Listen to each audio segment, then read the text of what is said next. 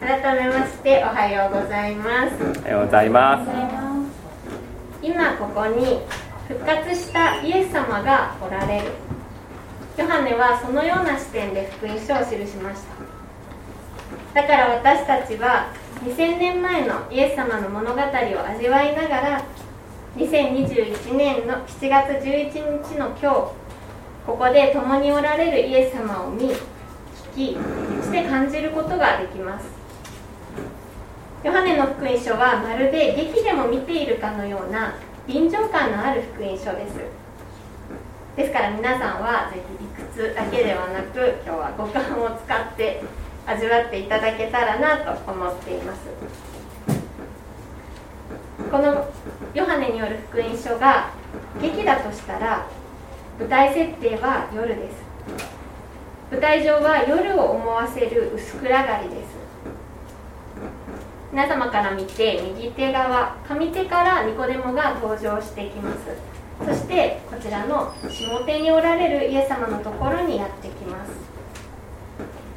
薄暗がりの中イエス様のおられる部屋だけには明かりがついています。まるでニコデモの心情を表しているかのようです。ニコデモは闇の中で光を求めてきました。パリサイ派の教師でありサンヘドリンの議員であったニコデモ。なんとか神様の前に正しく生きようとしていたニコデモ。薄暗がりの中で手探りで生きてきたニコデモ。求めて求めて生きてきた彼だからこそ薄暗がりに現れた強烈な光のようなこの方に惹かれていったのだと思うのです。だから誰もいない夜光を求めてイエス様に会いに来た。騒がしい日常から離れてイエス様と二人きりになれるよう私たちも手探りで生きています。ぼんやりと映ったものを見るように不確かで先の見えない世界で生きています。そんな手探りの毎日の中皆さんは今日礼拝にやってこられた。それは薄暗がりの中で光の方に来たということです。ニコデモと二人きりになってイエス様は彼に大切なことを伝えます。誠に誠にあなたに言います。人は新しく生まれなければ神の国を見ることはできません。この「新しく」という言葉ですけれども再びと上からと二重の意味のある言葉なんですね。でもニコデモは直感的にあこれは再びの方だと決めつけて返します。人は老いていながらどうやって生まれることができますか？一生懸命頑張ってきた彼だからこそ私はどうしたらいいのかという発想から抜け出せなかったんだと思うんです。上からとか天からというある意味で神様任せの発想は彼にはなかったのです。そんな彼にイエス様は大切なことをもう一度伝えます。誠に誠にあなたに言います。人は水と御霊によって生まれなければ神の国に入ることはできません。肉によって生まれたものは肉です。御霊によって生まれたものは霊です。この「御霊霊」という言葉ですけれどもプネウマという言葉が使われています。ではこのプネウマという言葉は8節にも出てくるんですね。8節で風と訳されている言葉も同じプネウマ。私はここは息吹と全部息吹と訳してもいいんじゃないかなと思っていますけれどもこの日本語の聖書では訳し分けていますので日本語だけ見るとイエス様が唐突に風の例えを話されているように見えますけれどもイエス様はここで一貫して息吹の話風の物語を語っておられるのです。このプネウマ息吹によって生まれるというと私は創世記の2章を思い出すんですね。創世記2章では最初の人アダムが神様の息吹を引き入れられて初めて生きるものとなったと書かれています。この旧約聖書を書いたヘブル人の発想で私がすごく好きだなと思うのは彼らはただ心臓が動いて生命活動をしていることを生きているとは捉えなかったんです。そうではなく神様の息吹に生かされ神様によって生きる場所を与えられて生き生きと生きていること。それを彼らは本当に生きていることだと考えたんですね。神の国神様の治める場所ではは神様によって使命を与えられその使命を果たしながら自分らしく生きていくことができる。与えられた命を本当に喜び愛し愛されながら生きていくことができる。神様の息吹は私たちをそのような場所へと連れて行くのです。風つまり息吹はその望むところに吹く。イエス様は言われます。そしてその声をあなたは聞く。しかしあなたは知らない。それがどこから来てどこへ行くか。神の息吹によって生まれたものも皆それと同じです。風を見ることはできません。けれども私たちは風がそこにあることに気づきます。そよぐ木の葉を見て飛んでいく風船を見てあるいはタンポポの綿毛を見て。神様の息吹も捉えどころのないものだけれども私たちはその導きの後を見てそこに確かに神様が働いておられることを見ることができます。私の話になりますけれども私が神様の示し地に行くと決めたのは二十歳の頃でした。でその頃自分の歩いている道がどこに向かっていくかは全く分かりませんでした。今も分かりません。けれども神様の息吹に運ばれていることは確かです。皆さんもそしてこの教会もそうだったんじゃないかなと思うんです。まるでタンポポの綿毛のようです。綿毛はただ風に吹かれているようだけれども確かな使命を持っています。それは風に吹かれてたどり着く思いがけない目的地で命を広げていくことです。私たちも神様の息吹に運ばれて思いがけない場所に行き思いがけない方法で命を広げ神の国を生きていきます。それがイエス様の語られる風の物語けれどもニコデモにはなかなかこの風の物語が理解できません。そんなニコデモにイエス様は語りかけます。誰も天に昇った者はいません。しかし天から下ってきた者人の子は別です。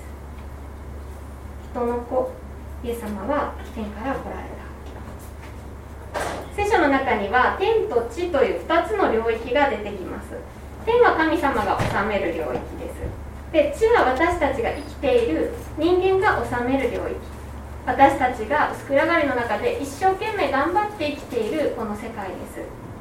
で全く違うこの2つの世界をつなぐために死を治めながら神様の支配の中で生きることができるようにとイエス様は人としてこの世界に来てくださいました。天と地をつなぐために来られた方はニコデモに古い物語を語ります。イスラエルの教師である彼なら当然知っていたはずの物語です。今度は古の物語とも言うべき物語です。舞台上では劇中劇が始まります。こちら側でイエス様とニコデモが話していてこちら側上手側では安定した中でイスラエルの民が現れる。不平不満を漏らしながら荒野を旅する民のもとに神様は燃える蛇を送られる。人々はこの蛇に噛まれ苦しみ死んでいきました。苦しみの中で人々はモーセに助けを求めます。モーセは神様から知恵をいただいて聖堂で作った蛇を旗竿の上につけそれを掲げます。でそれを仰ぎ見ることで民は救われ生きた。そのような物語ですけれどもなぜイエス様はこのような古の物語を語られたのでしょうか。それはニコデモ自身の物語とこの古の物語をつないでいくためです。彼はこの物語をよく知っていたはずでした。理解していたはずでした。けれども仰ぎ見ることで救われるという物語を彼は生きていなかった。いつの間にか頑張って一生懸命生きるという物語が彼の物語となっていた。そんな彼にイエス様は念押しのように語られます。この物語はあなたの物語なんだよ。はじめに司会者の方にヨハネの福音書の一章を読んでいただきました。でそこにはまさにニコデモのような状態が描かれています。本来命である神様と共に生きるべき世がその方から分離していこうとする命から離れていこうとする姿です。人は神の息吹に生かされてこそ本当に生き生きと生きることができます。それにもかかわらず私たちの人生という物語が神様から遠く離れていってしまっている。そうすると私たちは命を失ってしまう。そのような悲しい現実が描かれているんです。私たちはこの薄暗がりの世の中でいつ何に傷つけられるかわからないような状態の中でたくさんの傷を抱えて生きています。自覚してその傷に苦しんでおられる方もいれば自覚せずに傷つき疲れてしまっている人もいるかもしれません。そんな私たちに神様が願うことはシンプルです。生きてほしい。滅びることなく命を得て生きてほしい。あなたの命は素晴らしい。だから輝いてほしい。輝かせたい。私と一緒に生きてほしい。そう願っているからこそ荒野で聖堂の蛇を送ったように神様は独り子を使わされたんです。でこれは信じなければ罰として滅ぼすということではありません。そんな必要はないんです。だって私たちはすでにボロボロだからです。苦しんで傷ついて訳も分からず生きている。瀕死の状態の私たちに神様は生きてほしいと懇願するかのようにご自分の独り子を使わされたのです。神は実にその独り子をお与えになったほどに弱愛された。それは御子を信じる者が一人として滅びることなく永遠の命を持つためである。ニコデモが古い物語を知っていたようにここにおられる多くの方は私が唐突もし唐突に「神は実に」と言ったとしてもその独り言と続けることができるんじゃないかなそのくらい有名な御言葉なんじゃないかなと思いますけれどもでも知っているだけでは足りないのです。理解しているだけでもそれを事実だと認めているだけでも足りないのです。礼拝の場でイエス様は繰り返し繰り返し一人一人に念押しされます。これはあなたの物語なんだ礼拝の場では一見私たちの生活とは無関係に思える物語が語られます。あるいはすでに知っているもう何度も聞いた物語が語られます。それはあなた自身の物語として語られているのです。私たちは日頃多くの物語に囲まれて生きています。物語という言葉が身近でない方は常識とかルール世界観と言い換えても構いません。通はこうだとかこうしなければならないとかこうすれば成功するといった物語です。でそれらは決して悪いものではありませんし美しいものもあれば有益なものもあります。で私も普段あの読んでる趣味で読んでるのは普通のミステリー小説ですしそこからいろんなことを学び自分の生活に取り入れたりしています。だからこの世界にある物語が悪いわけではありません。問題なのは神様の物語との分離です。ここで生きている私たちの人生がいつの間にか聖書の物語と無関係のものになってしまっていることです。それはまるで動けなくなったヨットのようなものです。ヨットは船の中でもこの帆を張ってその方に風を受けることで進んでいくという特徴がありますけれども私たちは息吹によって進んでいくものです。ヨットのようなものです。その私たちがこうヨットについて風についていくら知識を得てもそれが真実だと認めても自分自身がヨットなのだという自覚を持ちこう張らなければ進んでいくことはできません。私たちは私たちが生きていくために自分が何者なのか知るために何度も何度も古の物語聖書の物語を自分自身の物語として読むのです。そして自覚して頬を張って神様の息吹の風を受けて進んでいくのです。ここで聖書に目を戻すと不思議なことが起こっています。ニコデモが消えているんですね。3章はニコデモの登場で始まりましたがそのニコデモがイエス様との会話の中でどうしたのかどう行動したのかどう応答したのかということが書かれていないんですね。それだけではなく実は10節から21節まではすごく不思議な文章の書き方になっています。あの皆さんの持っておられる新海訳聖書では10節から15節までが鍵括弧に入っていますよね。10節から15節までがイエス様のセリフとなっているんですけれどもギリシャ語には鍵括弧はありませんから他に3つの可能性があるんです。あの10節だけがイエス様の言葉。12節までがイエス様の言葉。21節まで最後までずっとイエス様の言葉。この4種類なんですけれどもじゃあ原文ではどこで区切っても不自然ではない。あるいはどこで区切ってもちょっと不自然なそんな文章になっているんです。でこれはイエス様の言葉に途中から著者のヨハネ自身が言葉を重ねているような書き方です。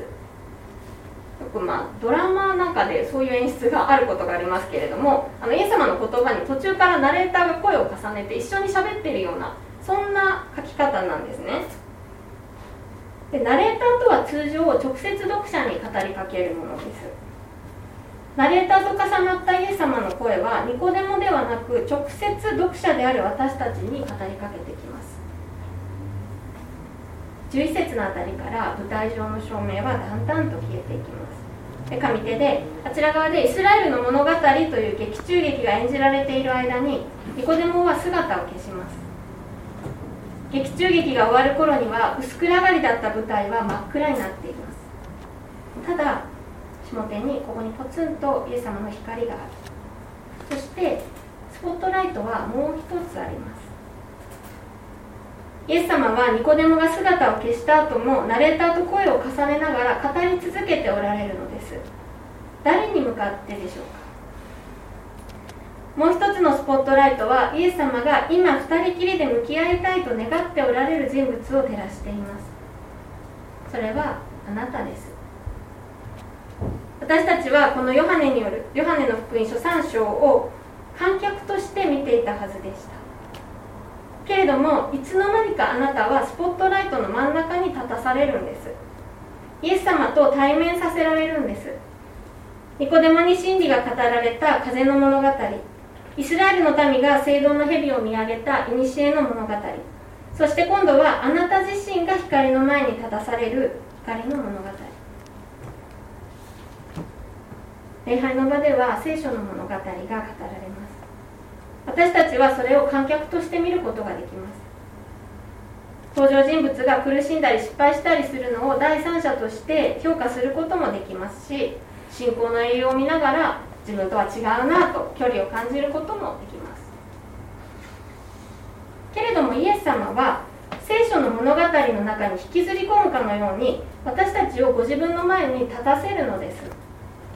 そこで語られている物語を自分のものとして引き受けるのか一人一人に問われるのです。光の中を生きるのかそれとも観客席に戻るのか。裁くつまり選ぶのは神様ではなくあなたです。新しく生まれるのは神様によってでした。けれども生き方を選ぶのはあなたです。光の中を生きるとは私たちが神様のくださるアイデンティティを自分のアイデンティティとして引き受けこの神様の物語の登場人物主要登場人物として生きていくということです。お一人お一人に神様は語りかけたいことがあるはずです、まあ、あれだなと心当たりのある方もいらっしゃるでしょうしさっぱりわからない方もいらっしゃると思います。また今日新たに何かに気づかれたちょうどそういう時期なんだっていう方もおられると思いますけれどもどんな方にもあるはずなんです。でその神様が個別に1対1で語りたい問いたいと思っておられることは人によって異なるはずです。私たち一人一人に与えられている役割が異なっているからです。イエス様のモノローグの間に姿を消したニコデモは7章で再び姿を現します。イエス様を捕らえようとしている人々に対して本人から話を聞かなければ裁くことはできないと言ってイエス様を弁護するんですね。また19章では有馬隊のヨセフという人と共にイエス様の遺体十字架にかかられたイエス様の遺体を引き取りに来ました。これニコデモらしい役割だなと思うんです。立場のあった彼だからこそイエス様を弁護することができました。この有馬隊のヨセフっていう人は恐れてイエス様の弟子であることを隠していたんですけれどもそういう人と一緒に行動したというところに過去誰かと共に生きようとするニコデモの誠実で真面目な温かさを感じます。どちらも決して派手な役割ではありません。けれども彼はこの物語の登場人物としてその役目をしっかりと果たしました。あなたの役割は何でしょうか？考えてみていただきたいのです。そしてイエス様の問いかけに答えてほしいのです。あなたは観客席に戻りますか？それとも神様の物語の登場人物として光の中を生きていきますか？もうすぐ次の場面です。次の場面は日常の物語。夜が明けたら朝が来るようにイエス様と二人きりからまた騒がしい日常が戻ってきます。そこであなたがどういうふうに生きるかが今日問われているのです。ある牧師が1%のリーダーから99%の信徒へのお詫びという文章を書いています。この1%のリーダーとは牧師や宣教師といったキリスト教会のほんの一部の専門的な ministry に従事している人たちのことです。彼はこう言っています。私たちの ministry をサポートするためにあなたは存在しているわけではない。あなたをサポートするために私たちは存在している。聖なる者たちが奉仕の技に仕えるために神は私たち1%を与えた。この1%は99%のミニストリーを支えるために存在する。教会の街道というのはまるでこちら側が舞台であり前に立つものに照明が当たっているかのような錯覚に陥ることがあります。1%が奉仕者で99%が皆さんがそれを支えているかのようなそのような錯覚に陥ることがあります。けれども違うのです。逆なんです。あなたは観客席の暗闇に紛れているのではないのです。あなたにこそ照明が当たっているのです。無牧の教会牧師のいない教会というものがありますけれども信徒のいない教会というのはありえません。もちろんこの1%も奉仕の技を行う大切な信徒の一部ですということは付け加えておきますけれどもでもこの99%がどう生きるかが大切なんだっていうあなたは聖なるものとして日常という次の場面でミニストリーを行うため神の国を生きるために召されました。日曜日が終われば月曜日がやってきます。私たちはその生活のほとんどをイエス様と二人きりで過ごすわけではありません。この世界で過ごします。神様が一人子をお与えになるほどに愛された世界で生きることになります。気づけば人混みの中に紛れてしまうような日常生活の中で光と風の物語の担い手として自覚を持って生きていくこと。日常という場面を生きながら同時に神の国を生きること。それがあなたに任された大切な大切なミニストリーです。お祈りします。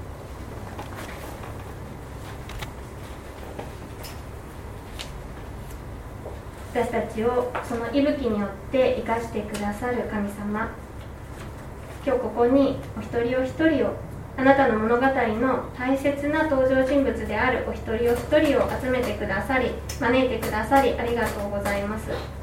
ここにいる一人一人はみんな大切な役割を担っています。それぞれさまざまな日常を生きています。忙しさや煩わしさや悩み疲れを感じているものあるいは喜びの中を生きているもの。状況は違いますけれどもあなたが一人一人の状況を知り今日もふさわしく関わり向き合ってくださいますように。一人一人が問われていることに気づきまたそれに応答していくことができるようにしてください。今何を問われているのか何が自分の役割なのかわからないそのような人がいるのでしたらあなたがニコデモと2人きりで向き合ってくださったようにその人と2人きりで向き合ってくださいますようにお願いいたします。そして一人一人の大切なミニストリーを支えてください。ここにいるお一人お一人そしてこの教会をあなたの息吹で生かし導いてください。お委ねしてイエス様のお名前によってお祈りします。アーメン。